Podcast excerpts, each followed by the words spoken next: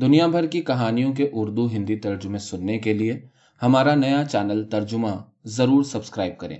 شکریہ۔ کرشن چندر کی کہانی، گیت اور پتھر۔ نفرت بھی ایک طرح کی محبت ہے۔ اعجاز حسین زیدی کی مثال آپ کے سامنے ہے۔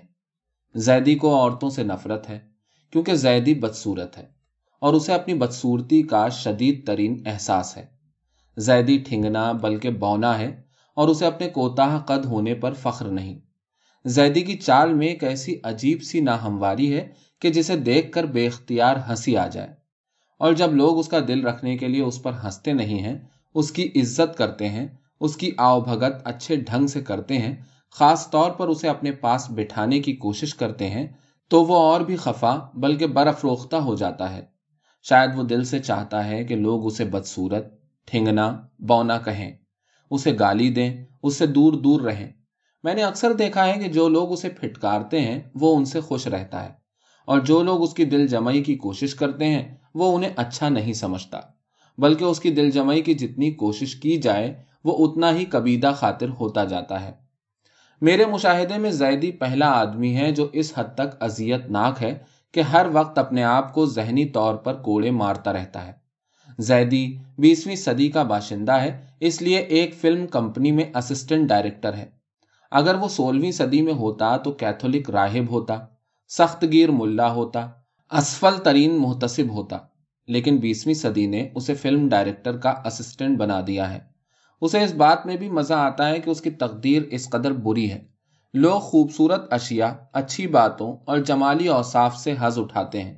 زیدی کو دکھ درد، گناہ بدصورتی اور اس گہرائی میں دلچسپی ہے جو نیچے جاتی ہے، جو چیز اوپر اٹھتی ہے، جیسے آسمان، درخت کی چوٹی، کبوتر کی اڑان، ان باتوں میں اس کی دلچسپی قائم نہیں رہتی۔ وہ شر، بدی اور نفرت کا قائل ہے۔ اس میں اور فرشتوں میں صرف ایک قدم کا فاصلہ ہے۔ زیدی کو عورتوں سے سخت نفرت ہے۔ وہ ان کے سائے تک سے نفرت کرتا ہے۔ وہ انہیں ادنا ترین مخلوق کہتا ہے۔ شوپنہار کا پرستار ہے۔ اسٹوڈیو میں جہاں عورتیں کھڑی ہوں گی، وہاں لوگوں کے ٹھٹ کے ٹھٹ نظر آئیں گے۔ لیکن زیدی کبھی وہاں نہ ہوگا۔ اگر کبھی اسے لڑکیوں کے پاس سے گزرنا پڑے، تو وہ اس قدر اکڑ کر اور اس قدر تن کر چلتا ہے کہ اس کی حالت مذہقہ خیز ہو جاتی ہے۔ جیسے اس کے جسم کا ذرہ ذرہ عورت عورت پکار رہا ہو۔ بھوک جب اس منزل پر پہنچ جائے، تو نفرت بن جاتی ہے۔ بھوک دراصل زندگی، حرکت، عمل کی علامت ہے۔ لیکن بھوک کی آخری منزل موت، جمود اور سکوت بھی ہے۔ زیدی کی جنسی حصیات اس قدر نازک ہو چکی ہیں کہ شاید اسے مرد کہنا بھی ایک مبالغہ آمیز حقیقت ہوگا۔ زیدی کی مردانگی نے اپنی بدصورتی سے مار کھائی اور یہ بدصورتی عورت کی نسائی جمالیت سے ٹکرا کر نفرت میں مبدل ہو گئی۔ اب وہ نہ مرد ہے، نہ عورت، سرتاپا نفرت ہے۔ وہ ایک ایسی پریشان روح ہے جس نے اپنا آپ الجھا الجھا کر گرہیں لگا لی ہوں۔ اور اب ان گرہوں کا کھلنا اس کے لیے نہایت مشکل ہو۔ شاید اب وہ خط مستقیم کی تاب نہ لا سکے گا۔ زیدی کی یہ حالت ہمارے ملک کے سیاسی رہنماؤں سے بہت ملتی جلتی ہے۔ زیدی سے اگر یہ کہا جائے کہ فلاں عورت کو سیٹ پر حاضر ہونا چاہیے، تو اول تو زیدی سنی انسنی کر دے گا۔ دہرانے پر اس طرح گھورے گا گویا آپ نے یہ کہہ کر کسی فیل شنی کا ارتکاب کیا ہے۔ اگر آپ زیادہ ڈھیٹ نکلے تو وہ سیٹ چھوڑ کر باہر چلا جائے گا۔ اور پھر وہاں سے وہ مطلوبہ عورت کو بلانے کے لیے کسی چپراسی کو بھیجے گا یا کوئی دوسرا پیامی ڈھونڈے گا۔ چاروں ناچار اگر اسے خود جانا پڑے تو لڑکی کے سامنے کھڑا ہو کر ہوا سے بات کرے گا۔ سیٹ پر آئیے۔ اور اس کے بعد یکلخت وہاں سے چل دے گا۔ اس کی حرکات میں اس وقت روانی نہیں ہوتی۔ عموماً زندگی میں ایک ترتیب ہوتی ہے۔ ہر حرکت میں ایک تواتر کا احساس ہوتا ہے۔ زیدی کو دیکھ کر اس وقت یہ احساس ہوتا ہے کہ یہ انسان نہیں ہے۔ ایک بے روح پیکر ہے جو اٹھا کر لڑکی کے سامنے لایا جا رہا ہے۔ اس کی چال، ڈھال، گفتار، اتوار میں ایک عجیب بے ہنگم، میکانکی حرکت کا احساس ہوتا ہے۔ آٹو مشین کے بے تال افعال بھی شاید اس سے بہتر ہوتے ہوں گے۔ بالعموم عورتوں کا اثر مردوں پر بہت ہوتا ہے، شدید ہوتا ہے۔ اور جب تک آساب تولید و تخلیق قائم رہتے ہیں، اثر ہوتا ہی رہتا ہے۔ لیکن جتنا اثر اس مخلوق کا میں نے زیدی پر دیکھا ہے اور کسی فرد پر نہیں دیکھا۔ ایسا معلوم ہوتا ہے کہ زیدی کے جسم اور روح کا ہر ذرہ ایک آنکھ ہے اور عورت کے وجود کو دیکھتے ہوئے اس سے منکر ہونے کے لیے بےتاب ہے۔ لوگ دو آنکھوں سے عورت کو دیکھتے ہیں اور مر جاتے ہیں۔ زیدی کروڑوں آنکھوں سے دیکھتا ہے۔ اس کے دل کی کیا حالت ہوگی؟ میں سمجھتا ہوں کہ یہاں پہنچ کر محبت، نفرت میں اور زندگی موت میں تبدیل ہو جاتی ہے۔ جب ہمارے اسٹوڈیو میں رمبھا پہلی بار آئی تو پروڈیوسر سے لے کر سیٹنگ بوائے تک مسرت سے چہکنے لگے۔ دراصل خوبصورت عورت خوشی کا ایک لمحہ ہے جو جنت کی وادیوں سے اس سرزمین تک آتا ہے۔ پھر اس لمحے کو پانے، چکھنے، حاصل کرنے، اس کے لیے مر جانے کے لیے بے قراری کیوں نہ ہو۔ اور رمبھا تو ایسی عورت تھی جیسے ہنستی لہر، لہکتی ڈالی، مہکتی کلی، جیسے فضا میں تبسم کی کمان کھینچ جائے اور گم ہو جائے۔ اور گم ہونے کے بعد بھی تخیل میں اس کے رنگ چمکتے رہے۔ یہی حال رمبھا کا تھا۔ عورتیں جوان بھی ہوتی ہیں، خوبصورت بھی ہوتی ہیں شیریت رس اور غنائیت سے لبریز بھی ہوتی ہیں۔ لیکن رمبھا کے حسن کی لیے دوسری عورتوں سے بالکل الگ تھی۔ اس کے حسن کا احساس اس کے سامنے نہیں، اس کے سامنے سے گزر جانے کے بعد ہوتا تھا۔ جیسے کوئی چیز چمک گئی، وہ سامنے سے گزر جاتی اور بعد میں یہ خیال آتا خیال نہیں آتا، تصویریں سی آتی۔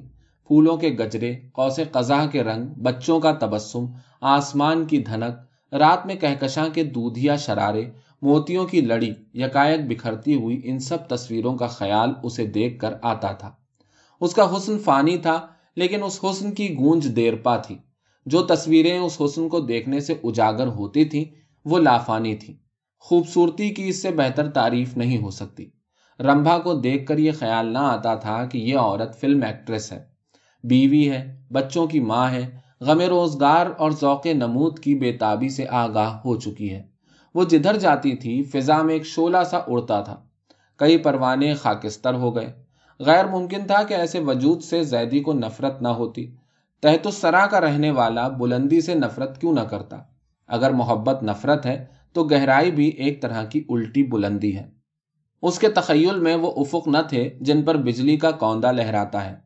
وہ اس تاریخ افق تک نیچے پہنچ گیا تھا، جہاں کیچڑ کا لجلجا مادہ اکٹھا ہو جاتا ہے اور خیال میں کیڑے رینگنے لگتے ہیں، جیسے مثبت اور منفی ایک دوسرے سے الگ رہتے ہیں۔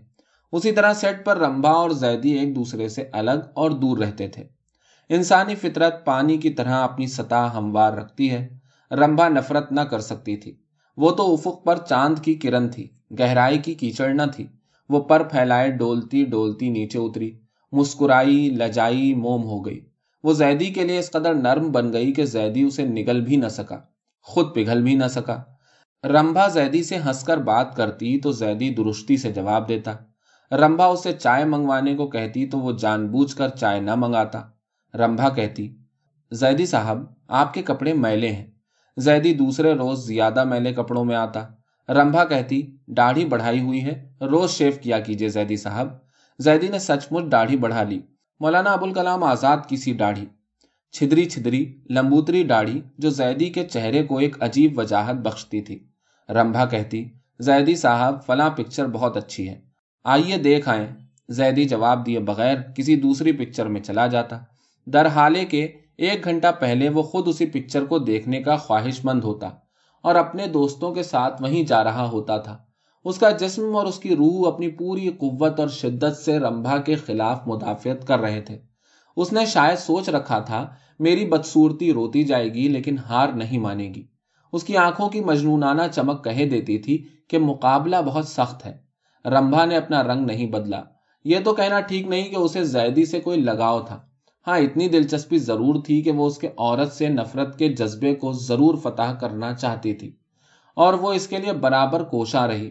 لیکن چونکہ خود بے حد حسین تھی اور حسن میں خود ایک ایسی تمکنت ہوتی ہے جو اتنی کاوش کی تاب نہیں لا سکتی۔ میرا مطلب یہ ہے کہ حسن خود چمکتا ہے۔ حسن اس قدر آبدار ہے کہ اسے چمکنا ہی چاہیے۔ اس کی فطرت سے روشنی پھوٹ پھوٹ کر نکلتی ہے۔ زیدی ایک کاوش سے کم نہیں، جیسے جلی ہوئی لکڑیاں جن میں پھونک پھونک کر آگ روشن کی جائے۔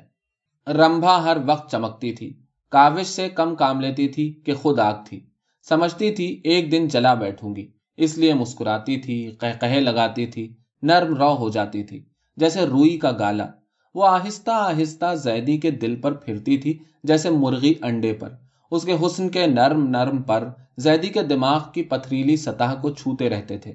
اور یہ گویا بالکل انجان پنے میں ہوتا تھا۔ اس قدر بھولے پن اور معصومیت سے کہ زیدی کی نفرت اور بھی بڑھ گئی۔ اب تک زیدی کی نفرت کی منزل یہ تھی، کم نگاہی خود آگاہی اور لاپرواہی۔ اب نفرت اتنی بڑھ گئی کہ اس نے کبھی کبھار رمبھا سے بات کرنا شروع کر دیا۔ یہاں مت بیٹھیے، یہ کرسی اچھی ہے، وہ آدمی برا ہے، یہ پیالہ ٹوٹا ہوا ہے، یہ فقرہ غلط ہے، یہ زاویہ درست ہے۔ چھوٹے چھوٹے منہنی سے فقرے، سخت، کرخت، نپے تلے میکانکی انداز میں ایک جھٹکے سے بل کھاتے ہوئے پتھر گلاب کی کلی کی طرف رجوع کر رہا تھا۔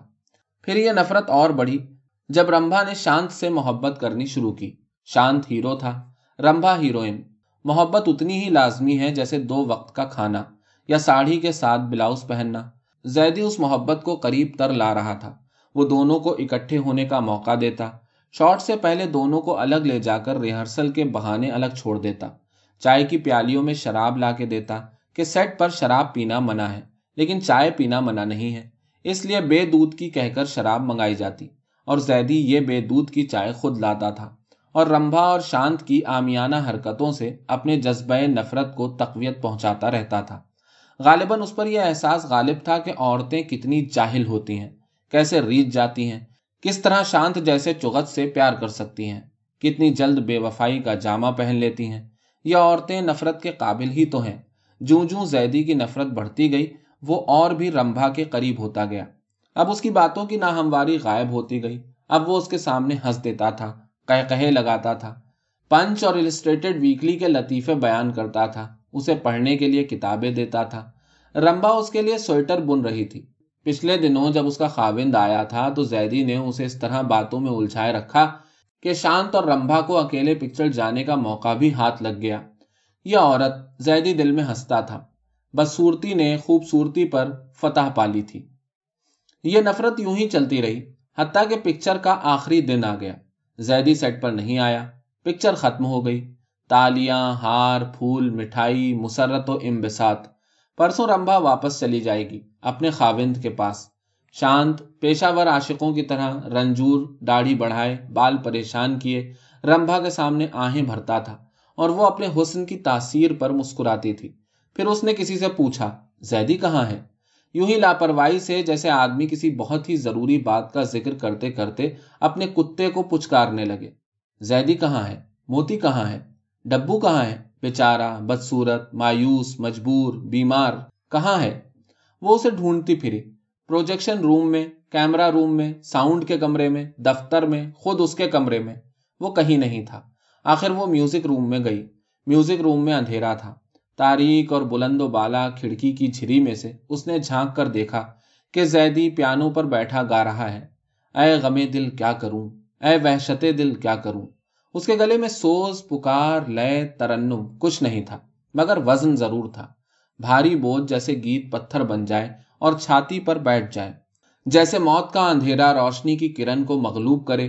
اور کائنات کی طرف بڑھتا جائے، جیسے نفرت کی چٹان پگھل پگھل کر محبت کے لاوے میں تبدیل ہو جائے۔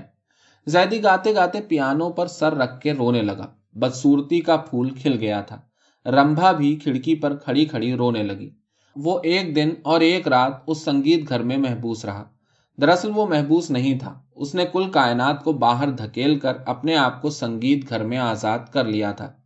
دنیا اور اس کے دکھ اور اس کے غم اور اس کی سفلا پروریاں اس سنگیت گھر کے باہر قید کر دی گئی تھی اور وہ ان سب سے آزاد اپنی روح کا نوحہ سن رہا تھا۔ اے غم دل، کیا کروں؟ اے وحشت دل، کیا کروں؟ رات بھر اور دن بھر وہ یہی دھن گاتا رہا اور اس کی بدسورتی پگھلتی گئی۔ سنگیت گھر کے دروازے بند تھے اور لوگوں کے کھٹکھٹانے اور شور مچانے اور رمبا کے چلانے پر بھی نہیں کھلے۔ اور جب رمبا چلی گئی تو لوگ کھڑکی توڑ کر اندر گھس گئے۔ زیدی پیانو پر ادھموا پڑا تھا۔ اس نے بلیڈ سے اپنی انگلیاں چھین لی تھیں اور پیانو کے سفید سروں میں اپنے خون کا راگ بھرا تھا۔ اس نے اپنی بدسورتی کے نہا خانے میں حسن کی محفل سجائی تھی اور نفرت کی اندھی کوکھ میں محبت کے نرم جذبے کی تخلیق کی تھی۔ آج وہ ایک حاملہ عورت کی طرح بے ہوش پڑا تھا اور اس کی آنکھیں اور اس کے گال اور اس کی داڑھی آنسو سے بھیگی ہوئی تھی۔ کئی دنوں کے بعد زیدی کو رمبا کا ایک خط ملا۔ پیارے زیدی تم نرے احمق ہو۔